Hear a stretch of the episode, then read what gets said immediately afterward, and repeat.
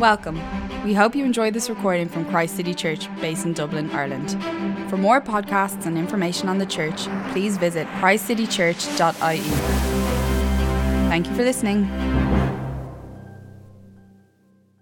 So, Ruth chapter 4, finishing off our series. So, God's big plan and my ordinary life. Have you ever f- had the experience of finding you're part of something much bigger than you realized? You had no idea you were playing a role in a much bigger story. Something like this happens, if you remember this great movie, to Katniss Everdeen. At the end of the second Hunger Games book or, or film, Catching Fire. Now, it's eight years old, so no apologies for the spoiler here. She just thought she was trying to win another Hunger Games and save Peeta. Um, but actually, there were people behind the scenes who were trying to accomplish something far greater freedom from the manipulative, greedy, and cruel Capitol run by President Snow. She was trying to be faithful and courageous and loving and kind in the task that lay before her to win a Hunger Game. Little did she know that her faithfulness, courage, her love, and kindness were stirring the hearts of all the other districts that were oppressed, making her a symbol of hope the Mockingjay. And in many ways, Katniss Everdeen reminds me of Ruth, the central character and one of the heroes of the beautiful Old Testament book. As we've seen, she's a woman of faithfulness and courage in the face of adversity, and a woman of love and kindness in her dealings with her mother in law, Naomi, and her knight in shining armor, Boaz. And what we're going to learn today in Ruth chapter 4 is that Ruth's courage and faithfulness in the face of adversity, combined with Boaz's faithfulness and kindness, end up being used by God to do something far beyond what either of them imagined could even be possible. New life, new horizons, new opportunities, new beginnings, not just for Ruth, Boaz, and Naomi, but for the nation of Israel and for all of us because of how great the story becomes. And that is why I've given the title of this, um, uh, this talk God's Big Plan and My Ordinary Life. I said this in, in, in the first week of Ruth. In Ruth, God is hardly mentioned. He, he has two moments of being active, according to the narrator. He seems absent. There's no dramatic moments like the parting of a Red Sea. There's no miracles. There's no angels. There's no pillar of fire. There's no Mount Sinai on fire. It's about ordinary people facing ordinary events. It's about family that goes wrong, bereavement that's tough, marriage, singleness, having a baby. It's about food and a lack of food, a time of famine. It's about unemployment. It's about everyday joys and sorrows. There is nothing spectacular or glamorous. There's no miracles, no angels, no voice from heaven. In fact, given the tragedy which, with which the book starts, you might think God is absent. And yet he isn't. He's always there. So the lesson of Ruth as a book is that God is always at work. Just as much as when he's parting the sea or raising his son from the dead, he's at work in your life, in the ordinary, the mundane, the boring, the frustrating. He's working out his great plans. The book of Ruth is an encouragement how God uses ordinary people with ordinary lives in his great plan. So let me remind you of the story so far. In chapter 1, the scene is set. It's the scene of tragedy. The life of Naomi is devastated. She moves from Israel because of a famine to a place called Moab. In Moab, her husband Elimelech, important name, Elimelech, dies. And so do her two sons, Mahlon and Chilion. And they both, who have both married Moabite women, Ruth and Orpah. When Naomi hears that the famine is over in Israel, she begins her return journey. But she urges Ruth and Orpah to remain in Moab because in, in, if they come back to Israel with their widowed Hebrew mother in law, they're not going to find a man to marry and build a home and a future. Orpah returns. One daughter in law returns, Ruth, in what has become the greatest vow of commitment in ancient history, I think, remains with her mother in law. And the two widows return to Bethlehem. The future is not bright. Naomi is old and unlikely to marry again. Ruth is a foreigner from one of the enemy tribes, Moab, so she's unlikely to marry again. And being a widow, as we've been reflecting over these last number of weeks, meant a life of vulnerability and uncertainty, physically, economically, emotionally. A woman's, a woman's identity was tied up in being able to give birth to a son who would continue the family line. So when Naomi arrives back into Bethlehem, she changes her name from Naomi, which means pleasant, to Mara, which means bitter. The Lord has made her life bitter. And we saw actually how that was a statement of faith, because it's a moment of lament and grief as she turns to the Lord. And she says this I went away full, but the Lord has brought me back empty. But there's a glimmer of hope, because as she returns, it's the beginning of the barley harvest.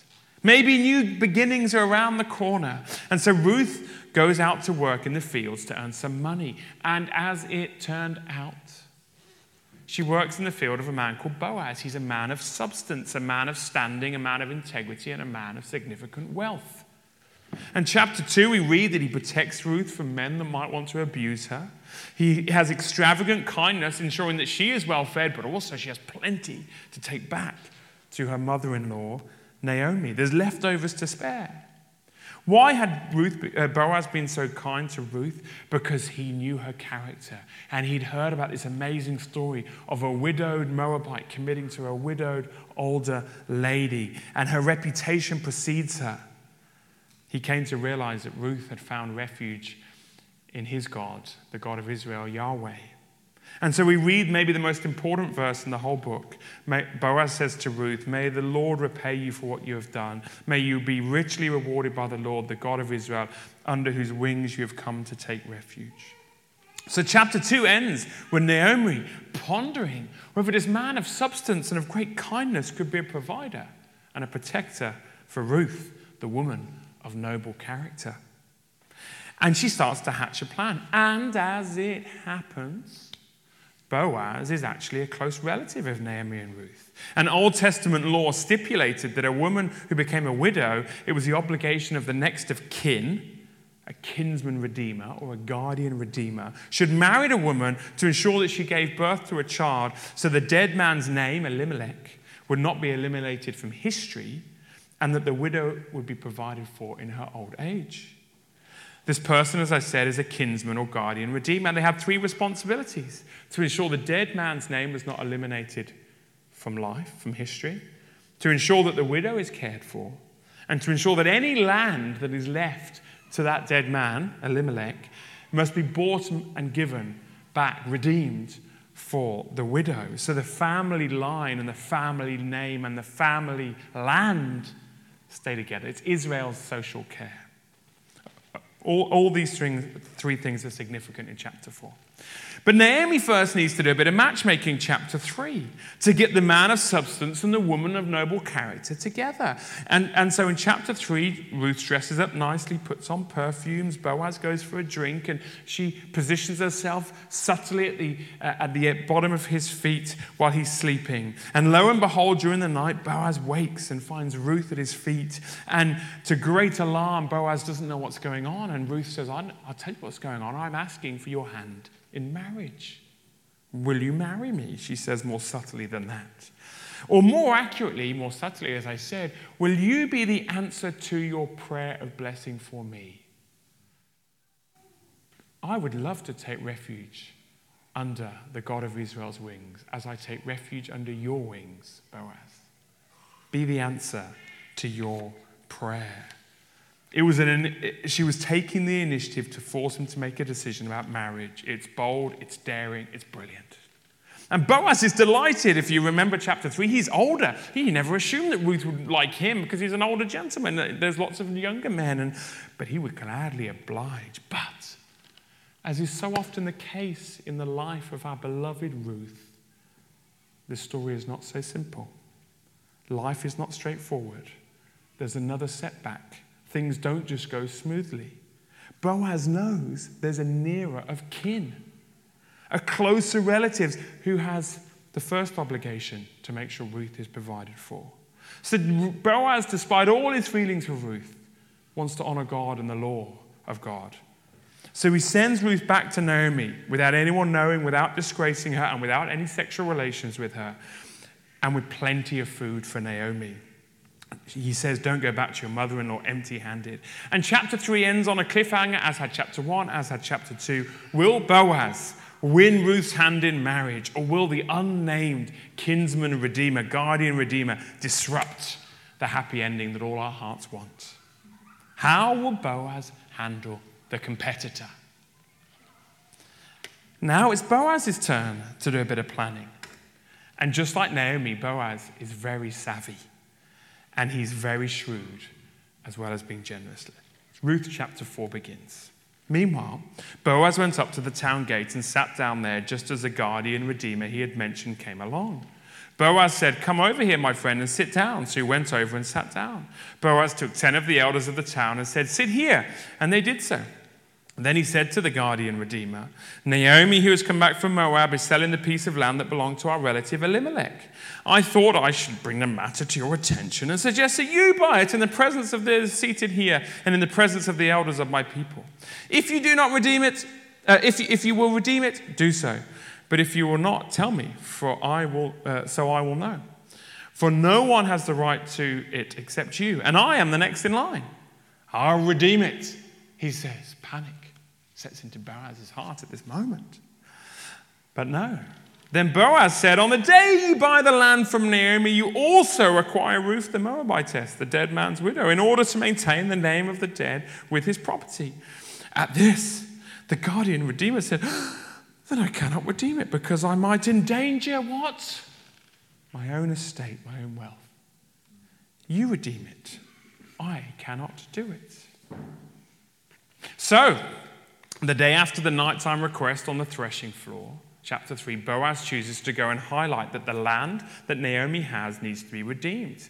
And just as he sat down at the city gate where the decisions were made in ancient Israel, uh, it turned out, another one of those coincidences, that the guardian redeemer who is nearer of kin happens to be there. And so Boaz gathers the elders and he says, Hey, you know, Naomi, the, the, the, the husband's died and therefore the land needs to be redeemed. And Naomi's too poor to keep it. Who's going to redeem it? The nearest relative jumps in.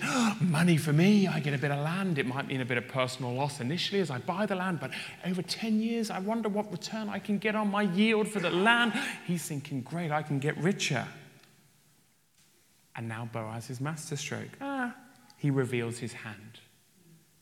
If you fulfill your duty to redeem the land nearer of kin, then you must fulfill your duty to redeem our dear Ruth as well. You must marry her and provide for her and give her a child so that the land won't come to you, but it'll go to her and her child. The nearer of kin is now placed in a predicament, which is exactly what Boaz had intended. Here, Boaz's deep personal care for Ruth shines through. It, it, he wanted to marry her, and he's engineered a, engineered a plot to do so, mentioning the land first and Ruth second. And his masterstroke comes off. He skillfully used Old Testament law about providing for widows and honoring the dead and put the kinsman closer to, than him in an impossible position. He now has two responsibilities, not one. Firstly, to Elimelech's property, and then secondly, to Elimelech's widow, Naomi and Moab uh, and uh, the Moabitess Ruth. You see, the unnamed guardian redeemer had calculated that if he bought the land now, he'd be financially poorer because he wouldn't get any yield for the land because it would all go to Ruth, Ruth's child. So if he took the land, he wouldn't get any financial return on his investment. He would be weakened as he bought the land and then didn't get any return. This highlights the fact that redemption is always costly. But for Boaz, he's in love, and love counts the costs. Motivated by his own love for Ruth and his willingness to take on the financial cost, he has placed the nearer of kin in a situation in which he could do nothing but offer the right of first refusal to the next in line, which was Boaz. There's nothing illegal here, nor is there anything underhand. As Jesus would say to his disciples when he sent them out on mission, you must be as wise as a serpent and as gentle as a dove. For that is our great man Boaz. He shows wisdom and he's shrewd, but he's gentle and honest. So, we come to the climax of the book. The married? No, well, there's three climaxes. There's three crescendos this beautiful musical. If you and I were the composer of the book of Ruth, we'd end with the marriage. That's just the first crescendo. There's two greater ones. So let's read the first crescendo, which is about Ruth, but it's not the big crescendo. Verse 7. Now, in earlier times in Israel, for redemption and transfer of property to become final, one party took off their sandal and gave it to the other. This was the method of legalizing transactions in Israel. So the guardian redeemer said to Boaz, Buy it yourself, when he removed his sandal. Then Boaz announced to the elders and all the people, Today you are witnesses that I have bought for Naomi all the property of Elimelech, Chilion, and Mahlon. I have also acquired Ruth the Moabite, Mahlon's widow, as my wife, in order to maintain the name of the dead with his property, so that his name will not disappear from among his family or from his hometown. Today you are witnesses. Then the elders and all the people at the, at the gate said, We are witnesses. May the Lord make the woman, the woman who is coming into your home like Rachel and Leah who together built up the family of Israel. May you have standing in Ephrathah and be famous in Bethlehem. Through the offspring the Lord gives you by this young woman, may your family be like that of Perez, who Tamar bore to Judah. So Boaz took Ruth, and she became his wife. When he made love to her, the Lord enabled her to conceive, and she gave birth to a son.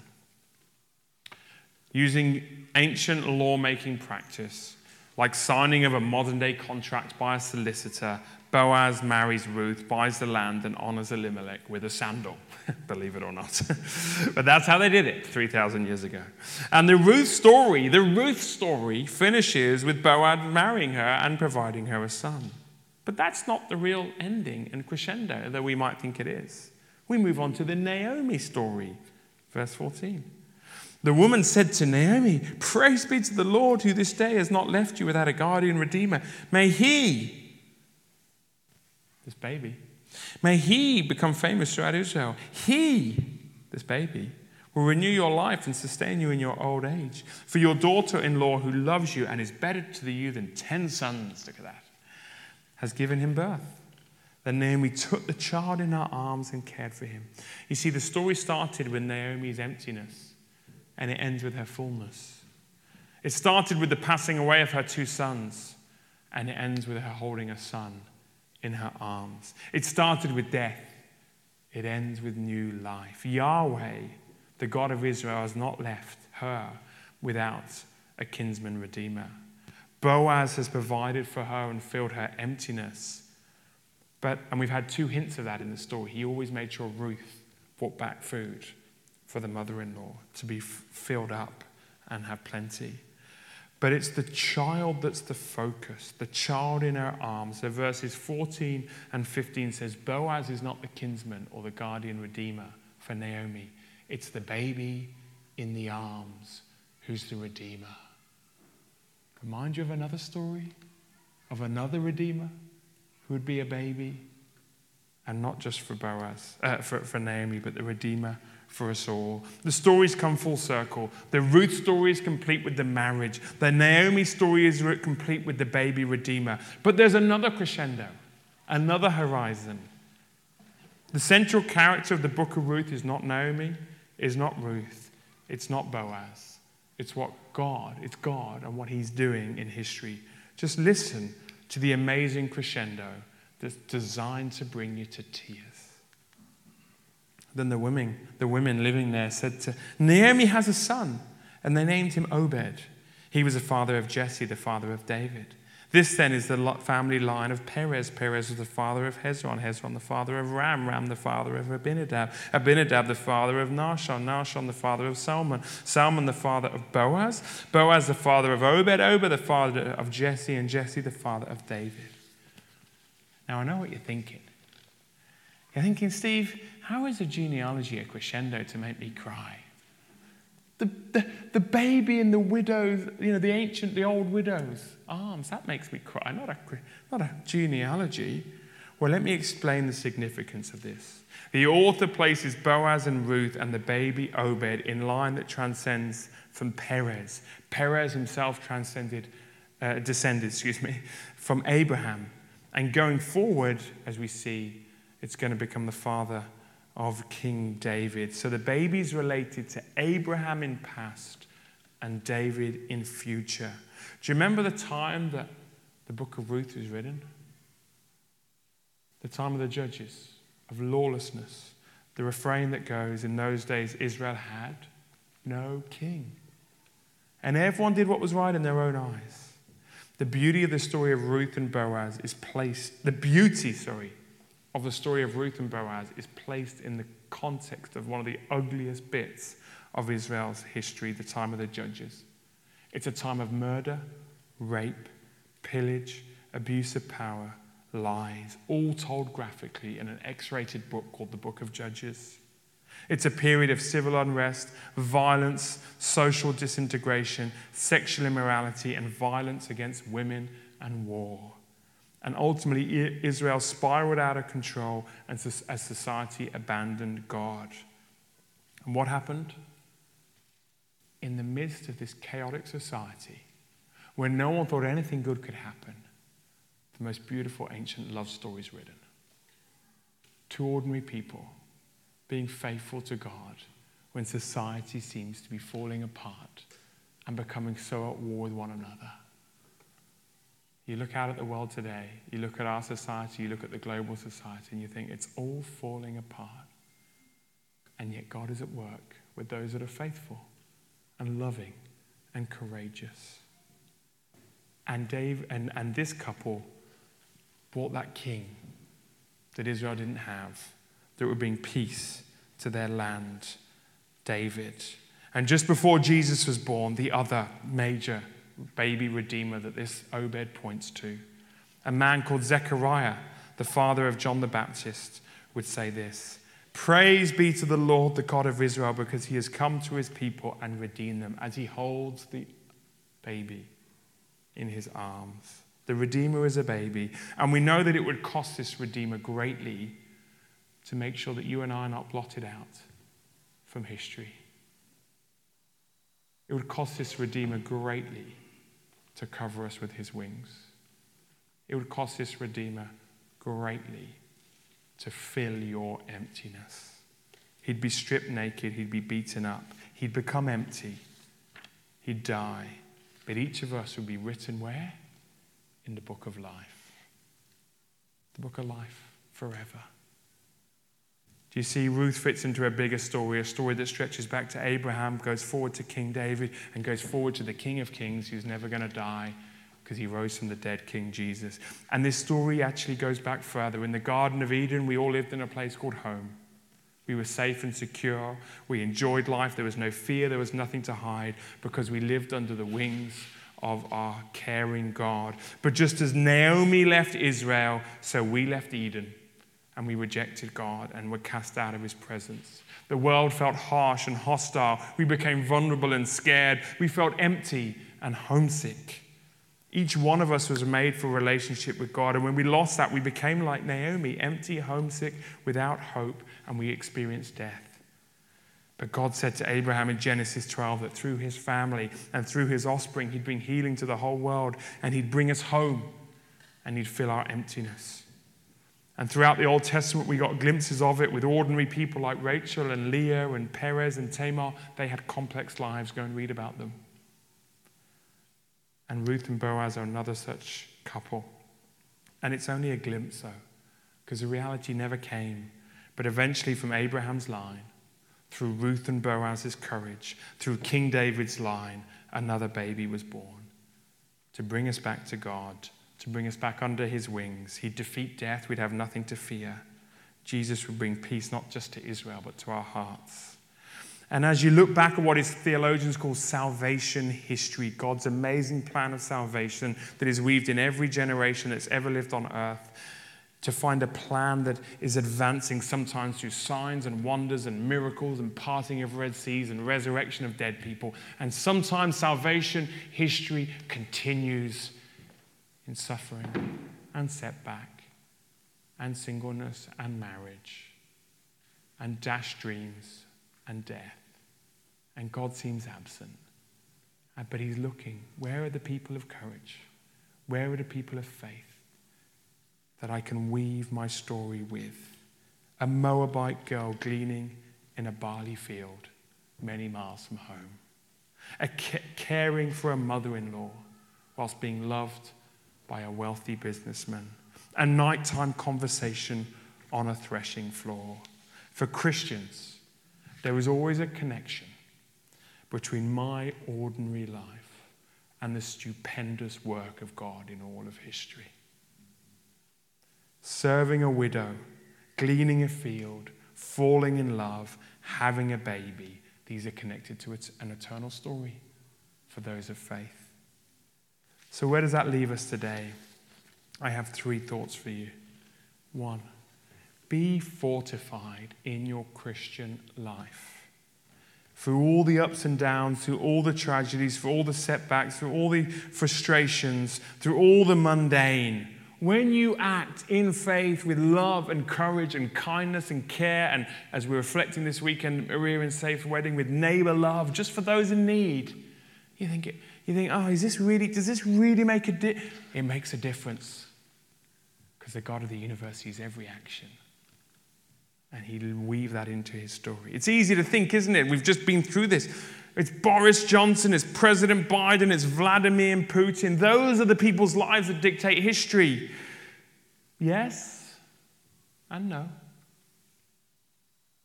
The book of Ruth says you just never know how you're influencing history with your little courageous act that no one else sees, your moment of loving kindness that you never know. Don't just think it's those big people that God uses to influence. He uses Ruth, and he uses Boaz, and he uses Naomi, and he uses you. Keep being faithful. Keep being. The world around us is the book of Judges. Everyone's doing what they want. No one's, you know, no. We can tell another story as a church, a beautiful story. Keep caring. Don't give in to self pity. Keep serving. Be fortified in your Christian life through the book of Ruth. Secondly, be prepared for hardship, find joy on the journey, and don't give up because it ends well. First point, be fortified in your Christian life. Secondly, be prepared for hardship, find joy in the journey, and don't give up because it's going to end well. If truth be told, I think we all assume or kind of hope that if we follow Jesus, uh, it's all going to go well. If truth be told, we think, oh, well, if I just obey Jesus and my dreams and my desires and my ambitions, well, surely they'll kind of come true because God loves me. But we know that's not true, and Jesus never promised it. So many of our plans and ambitions and dreams and hopes are dashed on the rocks of reality. And if we're not careful, we can get very bitter or we can abandon God. We can believe the lie that because our circumstances are tough, God has abandoned us. Well, let the book of Ruth speak loudly to you today. Be prepared for hardship, but don't give up because it does all work out well in the end. Ruth and Naomi had a tough, tough time for how many years? But at least 10. At least 10. Remember 10 years in Moab at the start? It went from bad to worse, and then it went worse again. And why wider society offered them nothing to hope in. Time of anarchy. But they didn't give up. They lamented. They grieved. They wrestled with God. They struggled. But they kept the faith. They kept being kind and courageous. They kept going. And in the end, it all worked out well. And it will for you, sometimes in this life, but in the home that we're all waiting for, the husband that's waiting to beckon us there, Jesus. It will work out well. All your dreams and desires will be satisfied. You will not be left empty. Psalm 23 Your cup is going to overflow in the new heavens and the new earth, the home of righteousness. And we get glimpses of that home, even at church or even at times of celebration and, and summer. And you get glimpses of feeling at home, and then you remember you're estranged from your home. So enjoy the joy that God gives you on the journey. Be prepared for hardship. Don't give up. It will work out well in the end. So be fortified in your Christian life. Be prepared for hardship. Find joy on the journey. Don't give up because it works out well in the end. But three, my main application of the book of Ruth Never stop rejoicing in your guardian Redeemer and his great love for you. If Ruth, Boaz, and Naomi, all the women and the whole town rejoice at the birth of Obed, how much more should we always rejoice at the birth of our Savior, Redeemer, Jesus. He covers every bit of shame that Naomi had as a barren widow. He covered all the vulnerability that Ruth had as a Moabite. He took care of them and he'll take care of you. Marvel, rejoice that your name is written in the book of life. And if he is for you, it doesn't matter who's against you. Rejoice. Never stop rejoicing in your guardian, Redeemer. Let me pray. Would you stand? And we're going to rejoice in him by singing that wonderful hymn, You Are My Vision. Heart of my own heart, whatever befalls, may he be our guardian, Redeemer. Oh, Father, we thank you for this amazing, amazing story that does just lift our hearts when we think about all the nuances of Ruth and Boaz and Naomi and the time of anarchy, the civilization that they lived in, the society. And we think of our own day and our own story and our own society becoming more polarized. And, and we see how your great plan of salvation is always being worked out, and you use ordinary people who respond in faith and love and kindness and courage. And so may we, your people today, be fortified in our Christian life to keep acting in love and courage and kindness, even when the wider society is so polarized and seeming so nasty. We pray you'd prepare us for hardship, that we'd find joy on the journey, and we wouldn't give up, and knowing that in the end it'll work out well. And we pray most of all that Jesus, you would delight our hearts as you delighted those women in Israel with the birth of Obed. May we be delighted that you came and you lived amongst us. You experienced our vulnerability, our frailty. You tasted our death. You rose again. You are the great guardian redeemer. And we are part of your family through your blood, written into a book of life and an eternal story. May that strengthen us this day and forevermore. Amen. Amen.